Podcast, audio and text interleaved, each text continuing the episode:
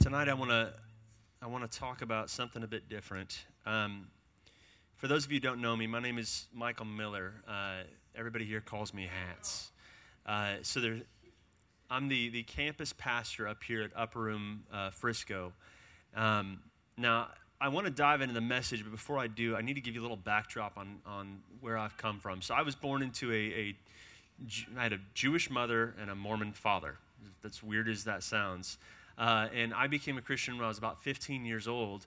Uh, I didn't really know what that meant. I remember they, I went to Pine Cove and, and they gave me the opportunity to give my life to Christ. Uh, but I, didn't, I, I sincerely couldn't have told you what I was doing at that moment. I came back from that church camp. I prayed for a little bit for a girlfriend. I prayed for money. And when I didn't get either of those things, I kind of stopped praying. And that was until someone gave me a Bible. Now, I had never read a Bible in my life. I didn't know what a Bible was. Uh, I, I, literally, if you had asked me at that point in time, I would have told you that it was a book of spells and ancient secrets. And so suddenly I, I've got my hands on one of these mystical books, and I'm terrified of what my family would think. So I, I used to hide it in my desk. And then when everybody else would go to bed, I'd get it out and I'd start reading it. And uh, I mean, that was really when my walk with Christ began. I would read Matthew, uh, the Sermon on the Mount, Matthew 5 through 7, all about, you know, the, the way that Jesus lived and what he taught his disciples, the way to live themselves. And, and I just wanted to be like him. Uh, you know, when you talk about how many times should you forgive your brother, and he's like, seven times? And Jesus is like, no, as many times as you're offended. Now, for me, that was new information.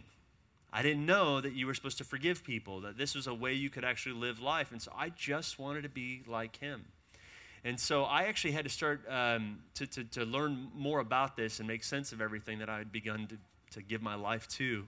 Uh, I would lie to my mom so I could go to church on, on Sunday mornings. Uh, I would spend the night at my friend's house because I knew that this particular group of friends went to church on Sundays. So every Saturday night, that's where I was staying.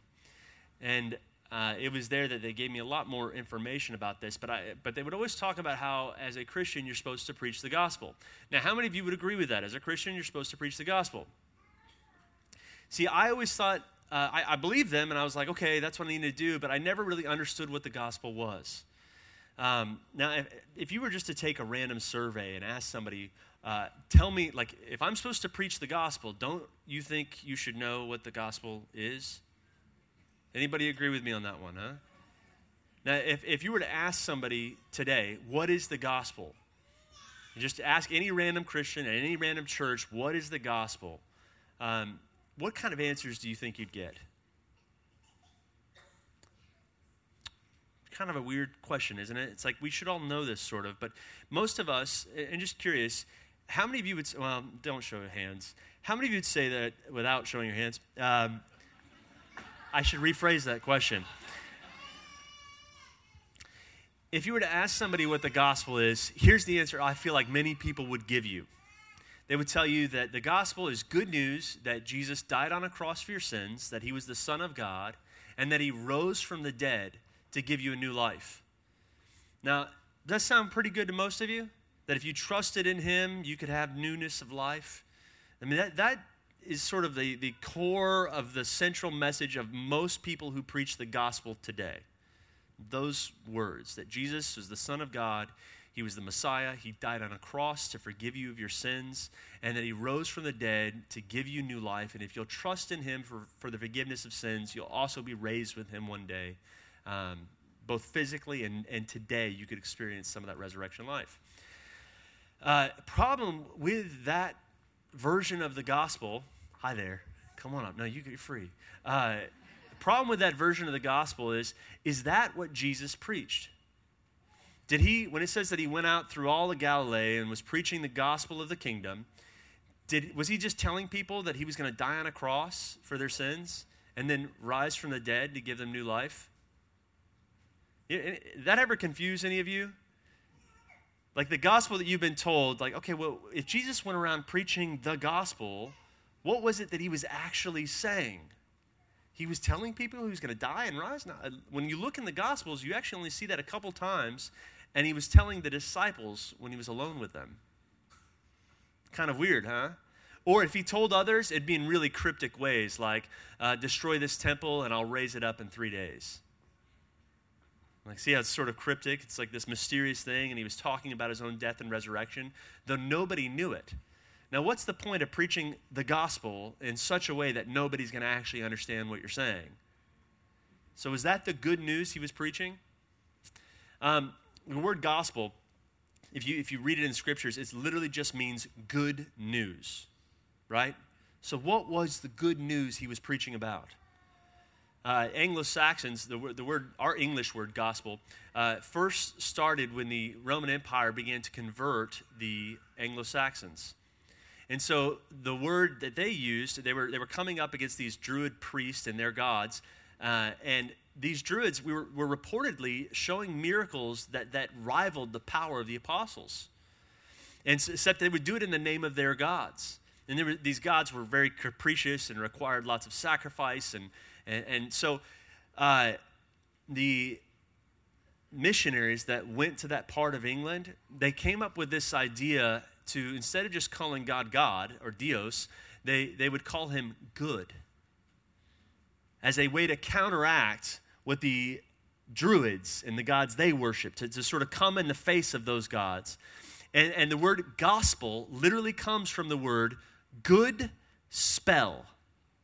Did you know that? Our English word gospel comes from the word good spell. They would name him, they would, the, the, the God that the, the Roman Empire worshiped, the, the Catholic Church, they called that God good. That was literally the title they would use. And so when they were sent as missionaries to this group of people, they were coming with the good news about the good spell or the God spell and how his spells were more powerful than the spells of these druid priests. And that their God was not only not only were his spells more powerful, but he was actually good in comparison to the gods of the Anglo-Saxons. And that's where we get the word gospel from good spell or God's spell. Interesting, isn't it? Um, I always this this idea that God's God or Jesus would go around preaching this gospel, this good news. What was the actual good news? Because if it wasn't about his death and resurrection, what was it about? Now, I, I have no, here, don't misunderstand me here. I, I, definitely believe when you present the gospel to people with words that you, you're going to include information about Jesus in there. Everybody hear me on that? I'm not saying you forget that part. That is a pivotal part of the good news because it is also good news. Your sins can be wiped away, you can be set free from them. That there is a resurrection from the dead, that, that even though we may fall asleep now, we will be raised up permanently in a newness of life, new bodies that are incorruptible. That's good news. So every dead relative we've ever had who's believed upon Jesus has that, that good news for us is that they will one day be raised again to newness of life. Um, but there's more good news than that. For that, I'm going to have to go into some history here. Let's, let's just do a, a full scope of the entirety of the scriptures. Sound good? We're going to do that all in 30 minutes or less. You ready for this? I'm going to hit you. It's going to be like drinking from a fire hose. Just do everything you can to keep your head on. So here's a question for you. You ever find it weird that we all know that Jesus was the Son of God? We, we know that, that he um, moved in a crazy amount of power, that he was called um, the Savior of the world. But yet, during Jesus' days here on earth, he would call the enemy uh, the ruler of the world. Anybody find that strange? How about this? Even after that, he would call the enemy, or, or Jesus would die on a cross, right? He'd die for everybody's sins. He then would get raised from the dead, so he conquers death. And then he ascends up into heaven and takes a seat on a throne. Now, what does a, what does a person do on a throne?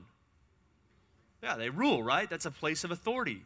He reigns as a king on a throne, correct? And yet, in John, 1 John, John the Apostle will say that we know that the whole world lies in the power of the evil one. wait, hold on a second. I thought Jesus was on a throne, I thought he was ruling. And yet, John would still tell us that the whole world lies in the power of the evil one.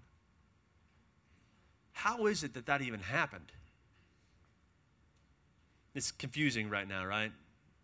I'll make sense of it all really soon. When did that start? When did the enemy get his place of authority? Where was it? What did you say? Adam and Eve, the fall, right? We see this happening, right? God puts them in a garden. He tells them, You are now going to be my image bearers. You're made in my image. That means you're to conduct yourself in the way that I would and represent me here in this place. And then he gives them the mandate here's how you're going to do this. And he starts with having them name the animals. Anybody know what that means when you name an animal or name something? It meant, I have authority over you. I have the right to rule over you. And so the giving of a name in the ancient world meant that you were the one responsible for telling that thing what it is and what it can do. So Adam and Eve, given the right to, to rule over everything that moves on the earth. Well, we see one of the things moving on the earth was this thing called the serpent. Serpent tempts them, and instead of being obedient to Christ, they obey the serpent. Now, in Romans 6 16, uh, Paul will say this. He'll say that, Do you not know that he whom you obey, you are a slave to the one whom you obey, either of sin leading to death or obedience leading to righteousness? So when Adam and Eve obeyed the serpent rather than God, what did they do? They sold themselves into slavery in that single moment. Now, how many of you know that if you have a, a child, if you're a slave and you have a child, what is that child? So the, the mother and father of all of mankind have children, and all of those children are sold into slavery. And from that day forward, all of mankind has been thrust under an evil dictator. The Bible calls him Satan or the accuser of the brethren. So God immediately enacts this plan. He tells uh, Adam and Eve, listen, this serpent will, bru- will bruise your heel, but you will crush its head. And then, and then he begins to, he never takes the mandate away. He still tells them, go and multiply, rule over everything, continue out the mandate I've given you, but now their nature is corrupt. Now they're, they're, the way that they're meant to rule over, and he makes provision for them. He offers a sacrifice, saying, "This is just a, this is just a, a something. Some blood has to be shed, but this is just a, a symbolic gesture of what really needs to happen." So, fast forward through human history. Next thing you know, you've got um, God takes a guy named Abram, and what does he do? First thing he does with Abram when he calls him is he gives him a. In other words, what is God's intention by naming Abram Abraham? I'm picking one person out of all mankind to exert my authority over. So the whole world lies in the power of the evil one, but suddenly Abram gets transferred over. Instead of him, his life being ruled over by, by a foreign dictator God, the God of heaven is now going to rule over this one man and create a nation out of that one man. This nation, we're told in Isaiah, would be a light for the rest of the world. Now, how is it that that one nation would be a light for the whole world? What exactly is light supposed to do? When, when in the New Testament, when, when Jesus says, nobody puts a light under a basket, right? Nobody does that. Why? Because nobody could see it, right? So a light is meant to shine something, it's meant to show something. In this case, God choosing one man to create a nation that's under his authority, under the, the, the, the authority of heaven. He's showing the entire world what it looks like when he's reigning again. Now, think about this under the, the nation of Israel, um, we see an episode happen when they get delivered from the Egyptians and the gods of the Egyptians. They get brought through the Red Sea. This is symbolic of what we just saw here a baptism, a deliverance from the power of the enemy into the authority of God and his kingdom, right? So they passed through the Red Sea. We're told in, in 1 Corinthians 10 that this was a baptism. They were immersed in the sea. When they came out, they're now under the authority of God through Moses. And during the next, granted, they, they did spend the next 40 years in the desert, but during that time in the desert, you know that none of their shoes wore thin, none of their clothes tattered, tattered, tattered, tattered. Sorry about that. No holes. Okay. uh, there was no disease or sickness amongst them. Now, think about this. This is an under an inferior covenant than what we are under today. And they saw all those things. Now, let, let me just backtrack here for a second. Let's talk about the results of that fall. When mankind sells themselves into slavery, what gets introduced to the world that day? Sin. But that's just one repercussion. There's a lot of other things that begin to happen. I mean, think about the state of the world right now, even. What are some of the things that, that you would say, well, these things are results of the fall and, and the results of an evil dictator? What are some of those things? We got sin. Give me some others. Sickness and disease, right? See that. What else? Death. Good one. Natural disaster. What else? Poverty. Immorality. Fall out under sin, right? So we see all these things. We got uh, sin, sickness, death, uh, natural disaster, poverty, famine. How many of you would agree those are all things that are results of the fall and the results, uh, are, and, and, they characterize, the, the, they're symptomatic of an evil dictator God ruling this world. Those are the results. But yet, when God starts reigning over Israel, there's no sickness amongst them None of their clothes wear thin. They don't have to worry about famine because they get fed from miraculous quail and food that just suddenly appears in the, in the desert, water from a rock. Well, then what happens to this nation? Well, if they're meant to be a light for the whole world to see what it looks like when God is ruling again, but they start worshiping these evil dictator gods, what does God have to do? Can they continue being a light for the rest of the world? And see, this is what happens. Time and time again, God would come to them and saying, Repent from the worship of these idols. Repent from following these foreign deities. Repent from sacrificing your children on the altars of these gods, these capricious, evil gods. And they wouldn't do it. And so God has to strike them down. He literally has to send them away into Babylon, and He has to come up with another plan. So, literally, what happens is you see this foreign kingdom come in, the Babylonians and Assyrians and Egyptians, and they just wipe out, they just decimate Israel.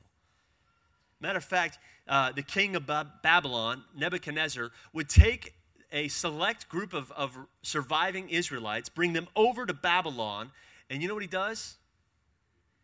Gives them new names. Think about it. He would bring over like the kings and the prophets. There's one guy named Daniel. Anybody know what the new name King Nebuchadnezzar gave to Daniel? Another thing they would do is they would make these, these uh, kings, when they would conquer them, they would literally prop them up, get, get them to kneel down, and the king, the, the conquering king would put his feet on top of them. In other words, you're just a footstool for my feet. That's all you are around this time, uh, there's a prophecy that comes up where, where God says, basically, I know that you guys are suffering.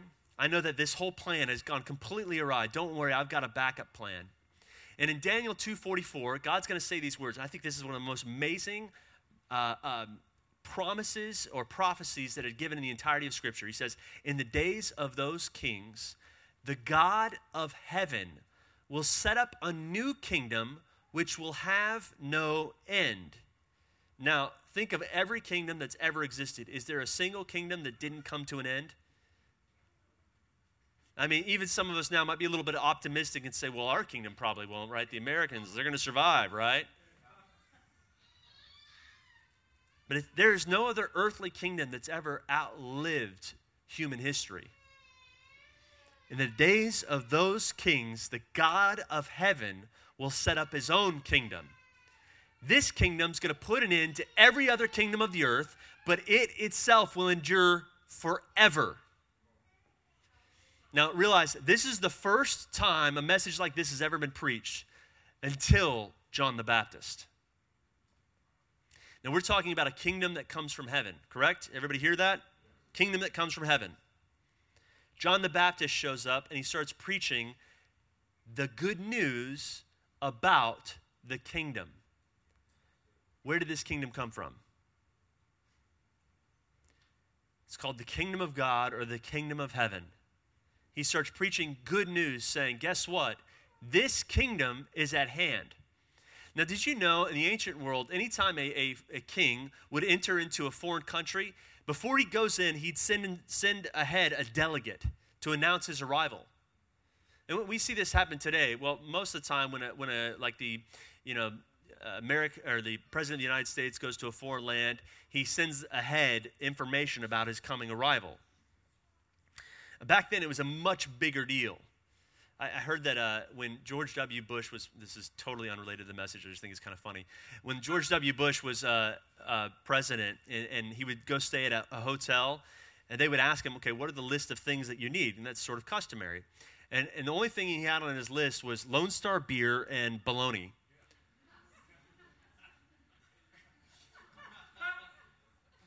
President of the United States. Uh, I just love that. It's just so simple. But okay, so so God, kingdom of heaven is now invading earth. Before it comes, a delegate gets sent ahead to announce the arrival of this coming king of heaven. John the Baptist shows up, starts preparing. Now, realize John the Baptist, greatest revivalist who'd ever lived at that time. People were coming from all over to be baptized. And, and so he was literally making a way, preparing the people for the coming of this new king. So they start repenting from their sins. They're getting washed as a cleansing from their sin. And he's preaching this message repent, for the kingdom of heaven is at hand means it's so close you can actually touch it. Then Jesus shows up and starts preaching the same message. Now, we're told about Jesus that he was God incarnate, that, that he was called Emmanuel, meaning God with us. And here's the cool thing about when he starts preaching this message. What does he do as soon, or better yet, how did he preach this message? He said, Repent, for the kingdom of heaven is at hand. Same message that John is preaching, but he would always present this message a little bit differently. Think back on all the results of the fall. What, what did this world look characterized under, an, what, what was it characterized by under an evil dictator God? Sin, sickness, natural disaster, famine, poverty. Jesus is now preaching about the coming kingdom, but then he starts presenting that kingdom. Which means preaching cannot just exist with a word, it actually has to be demonstrated. So Jesus preaches the message the kingdom of heaven is at hand, and then how does he respond to sickness? How did he respond to death? How did he respond to poverty? Now, many of you, you're not thinking about this one. Coin in the mouth of a fish. How did he respond to famine? How did he respond to natural disaster? Rebukes the storm. Everything that characterized this world and how it was symptomatic of the, the rule of an evil dictator Jesus came directly against. And he started delivering people from the power of the enemy. Now, check this out. The word salvation in Scripture, do you know the majority of the time that the word salvation just means being saved, right? Salvation, saved. Majority of the time that word is used throughout the gospel accounts, it has nothing to do with people's sin. Did you know that? Majority of the time, it's in reference to people being delivered from evil spirits. So you got to start asking your question when you preach about salvation, there's two things you need to think about. What are you being saved from? And what are you being saved for? So when Jesus when he was preaching the gospel of the kingdom, this invading army that's coming in to undo the works of a foreign evil God, He's delivering people from the power of that God, saving them from something for something. Uh, let's uh, let me. I haven't used my notes once. Let me just make this somewhat official on my notes here. I feel like I'm doing a good job with my notes. Um, remember that, that instance that happens where, where Jesus is being tempted before he actually begins his public ministry? He gets taken into the wilderness for 40 days, he's to fast. And during that, t- that time of fasting, the devil comes to him with the temptation, three different temptations. First one is to turn, um, uh, I guess it was a stone into bread, right? Is that what it was? Right? And he, he, he averts that one. The next one is, is, I think this is the crazier one that I want to mention. It says that the devil took Jesus up on a very high hill and showed him all the kingdoms of the earth. Now, is there a hill anywhere near Israel where you can actually see all the kingdoms of the earth? No. Okay, so this is a demonic vision taking place. He's being shown all the kingdoms of the earth, and the devil makes this offer. He says, All of these kingdoms I will give you if you will bow down and worship me. Now, was that offer superfluous? Was it empty? In other words, if the enemy was offering him all the kingdoms of the earth, what does that mean the enemy actually had? All the kingdoms of the earth. So when you think about the rulership of most kings of the earth, who do those kings belong to? What is their rule characterized by, and whose name are they representing? Whose image are they made in? a twisted image of a twisted God. So, and the crazy thing is, the devil's not making an, an offer to Jesus that Jesus doesn't want. Because that's actually what he came for. He came to get back all the kingdoms of all the earth. But there's one little caveat the enemy wants him to bow down and worship him. There's only one God that we are supposed to worship. So Jesus denies this offer and said takes a route that's much, much harder, involving his own death and resurrection. Um, and I love this because so so you see the scene play out, right? Where the next thing you know, Jesus is healing all the sick. He's he's rebuking storms. He's feeding 5,000 from a few loaves of bread and some fish. Everything the devil came to do, Jesus begins to undo, describing what the, what, what the kingdom of invading kingdom should look like. So if God's kingdom really is really at hand, then that's what you should see happening. And then he, he gets his disciples, right? He pulls together a team of 12 dudes. Do you know the first thing he does when, when he gets them? Gives them new names. In other words, what, what is he doing? You are now under my authority. Transferred over from the kingdom of darkness now into the kingdom of God. You're now going to be my representatives. And then when he gets them, he says, Now I want you to go into these towns, and he sends them out in pairs. I want you to go into these towns and, pre- and preach the gospel. Now, at this point in time, was the gospel the good news about his death and resurrection or about something else? It was a good news about deliverance from the powers of darkness. And then he says, And when you say these words, heal the sick, deliver them from demons, cleanse the lepers, raise the dead. Everything that I have demonstrated for you, now you go and do and push back the kingdom of darkness. So he gets these disciples, right? Disciple literally means student or pupil. So he makes these disciples, the, the, the, very thing that Jesus was supposed to do is exactly what the disciples would go on to do. Now you see this, uh, another great scene play out where Jesus is walking on water. There's a big squall, there's waves coming in, and he's walking from the shore over by the boat. And It says that he had actually intended to pass them by. But they see him walking on the water.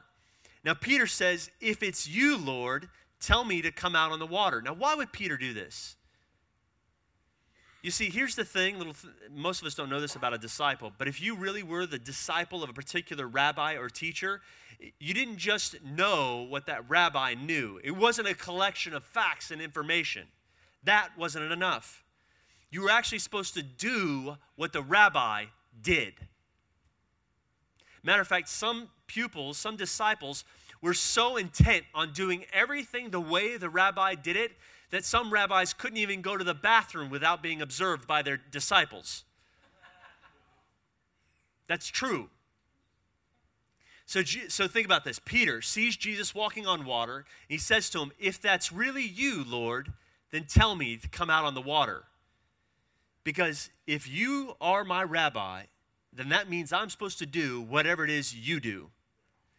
Jesus walked on water. What does the disciple get to do? Question for you Are you one of his disciples? Then, how is it that you can present the gospel any differently than how they did?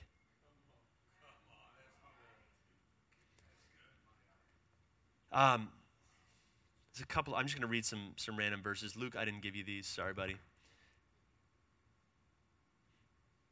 I just I've got to I've got to read this because this is just too crazy.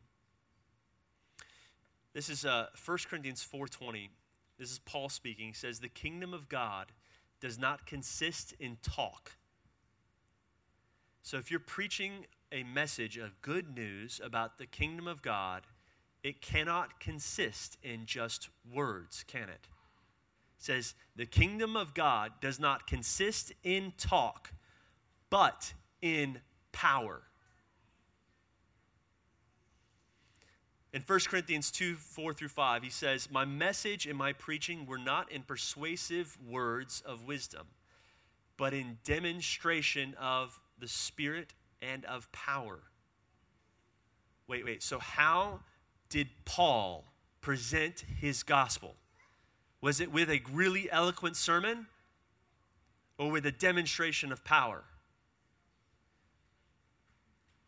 In other words, when you share the gospel, you know, I, have heard this said in my evangelical circles that, um, and I can't remember who they were quoting, but it's necessary to share the gospel, and sometimes we do that with words. Now, they would say that with the implied message that you should be loving and serving one another. But I'm here to tell you that is not the way you present the gospel according to the Bible. When you present the gospel, sometimes with words, it's because you've already demonstrated what that good news was. The good news is that sickness you're dealing with, it's already been paid for. Let me show you. God's kingdom has come to rule. Let me show you how he's setting you free from the symptoms of the power of the enemy. Let me show you the good spell, God's spell, which is more powerful than the the spells of this world. So he sends the disciples out. Look at this. This is uh, Romans 15. I'm, I'm, I'm just going to go through a list of scriptures real quick and just follow through with me. Romans 15, verse 18 through 19. He says, I will not presume to speak of anything except what Christ has accomplished through me. Now, what, what is he about to tell stories of? resulting in the obedience of the Gentiles by word and deed in the power of signs and wonders, in the power of the Spirit, so that from Jerusalem around as far as, I don't know how to pronounce that city, I have fully preached the gospel of Christ. How did he fully preach the gospel of Christ? With demonstrations of power, signs, and wonders. 2 Corinthians 12 12 says, The signs of a true apostle were performed among you with all perseverance by signs and wonders and miracles. One of the things that just kills me here is when people tell you that the signs and wonders and miracles is just people telling you about the death and resurrection. That's a cheapening of the currency. It's like when someone tells you that the gift of tongues means you have an aptitude to learn foreign language. Are you kidding me? Is that what the gift of tongues is? An aptitude to learn languages? Or when they'll tell you that prophetic utterance means uh, preaching of the gospel. No, uh, that's not what prophetic utterance means. There's actually a Greek word for, for prophecy, and there's a Greek word for Preaching. Do you know what it is? Preaching.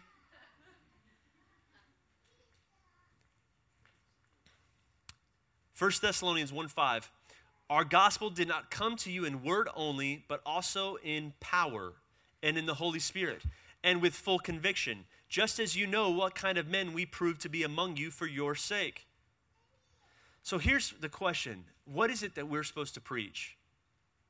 You go through the book of Acts and you actually read what they preached. It's not, it's not only that Jesus died on a cross for your sins and raised you from the dead. It's about the invading kingdom of heaven and how he's tearing apart the kingdom of darkness. And it's sometimes with words, but it has to come with demonstration of power. Now, I, I love the very end of Romans because uh, Paul's going to say these beautiful words May the God of heaven soon crush Satan under your feet. See, we tend to think that this power is for these super apostles. But when one of those super apostles talked to the church, who said, who did he tell? Who, who was he speaking to when he said, crush Satan under your feet? Every person who would read the letter to the Romans. You see, it's not enough for the person with a microphone to demonstrate the works of God. We're responsible to preach the gospel. And that looks like a demonstration of that gospel being advanced. The good news is you no longer have to live under the power of a foreign evil dictator. The good news is is that his kingdom is now making its advance, pushing back the powers of darkness, healing you of your sickness, setting you free from your sin. Not just forgiving you of it, but setting you free from it. Every addiction, everything that's held you in bondage, God is breaking those chains. You now have power to, to rebuke the storms that come to steal people's lives. You can now feed and multiply food for, for, to feed nations. I remember one of the very first times, well, one of the, one of the early times when I saw a tongue and interpretation, I had a young kid who, uh, I mean, he, he didn't know anything. And he comes to me, he says, Would you pray for me that God would give me the gift of interpretation? I think this is one of the most negle- neglected gifts in the church interpretation of tongues. And so I prayed for him. Now, if you pray for somebody to be given a gift, the only way you're going to know if they got that gift is to actually try it out, right? And, and how many of you know there's no such thing as interpretation unless there's somebody speaking in tongues? So you actually have to speak in tongues for somebody to get the interpretation. One gift requires the other. So I, I prayed for him for God to give him an impartation of tongue or of an uh, interpretation of tongues, and then I spoke in tongues over him. Do you know what this 15 year old boy said? Here's what he here's what he, he heard the interpretation. He got an interpretation. I walked across the sea. You will walk across oceans. I fed 5,000. You will feed the nations. Any of you know 15 year old kids that can make up stuff like that on the spot?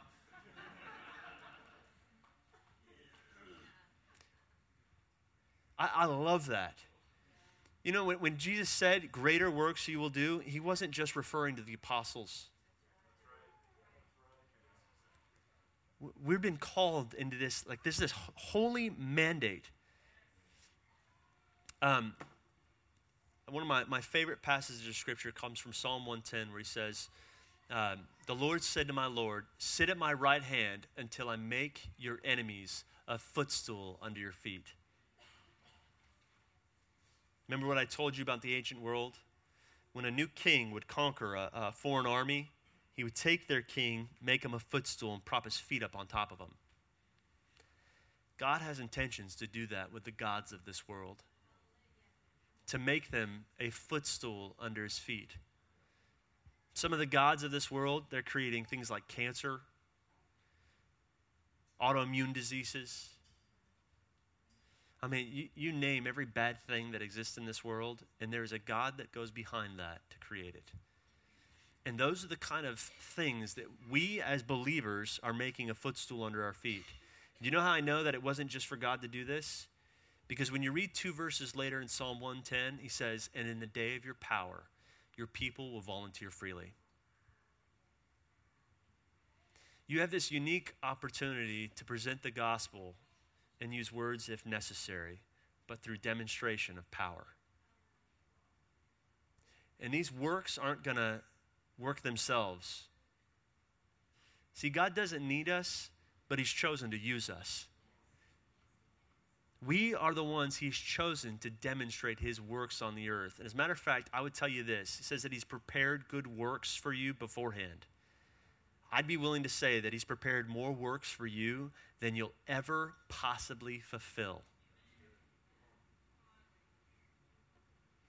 Um, we've been doing this whole series on, on the gifts of the Spirit, and, and I think this is just a caveat for me because I want you to know this isn't for the person up in the front. Now, I, have been, my prayer going into this week, and my prayer often, but when I come here to Upper Room Frisco, is God, I want you to demonstrate through me what you want to demonstrate through them. All of this stuff is for us. This is your inheritance to be God's image bearers, to represent Him on this earth. And so every obstacle, everything that's, that's, that won't bend the knee to King Jesus is yours to enforce.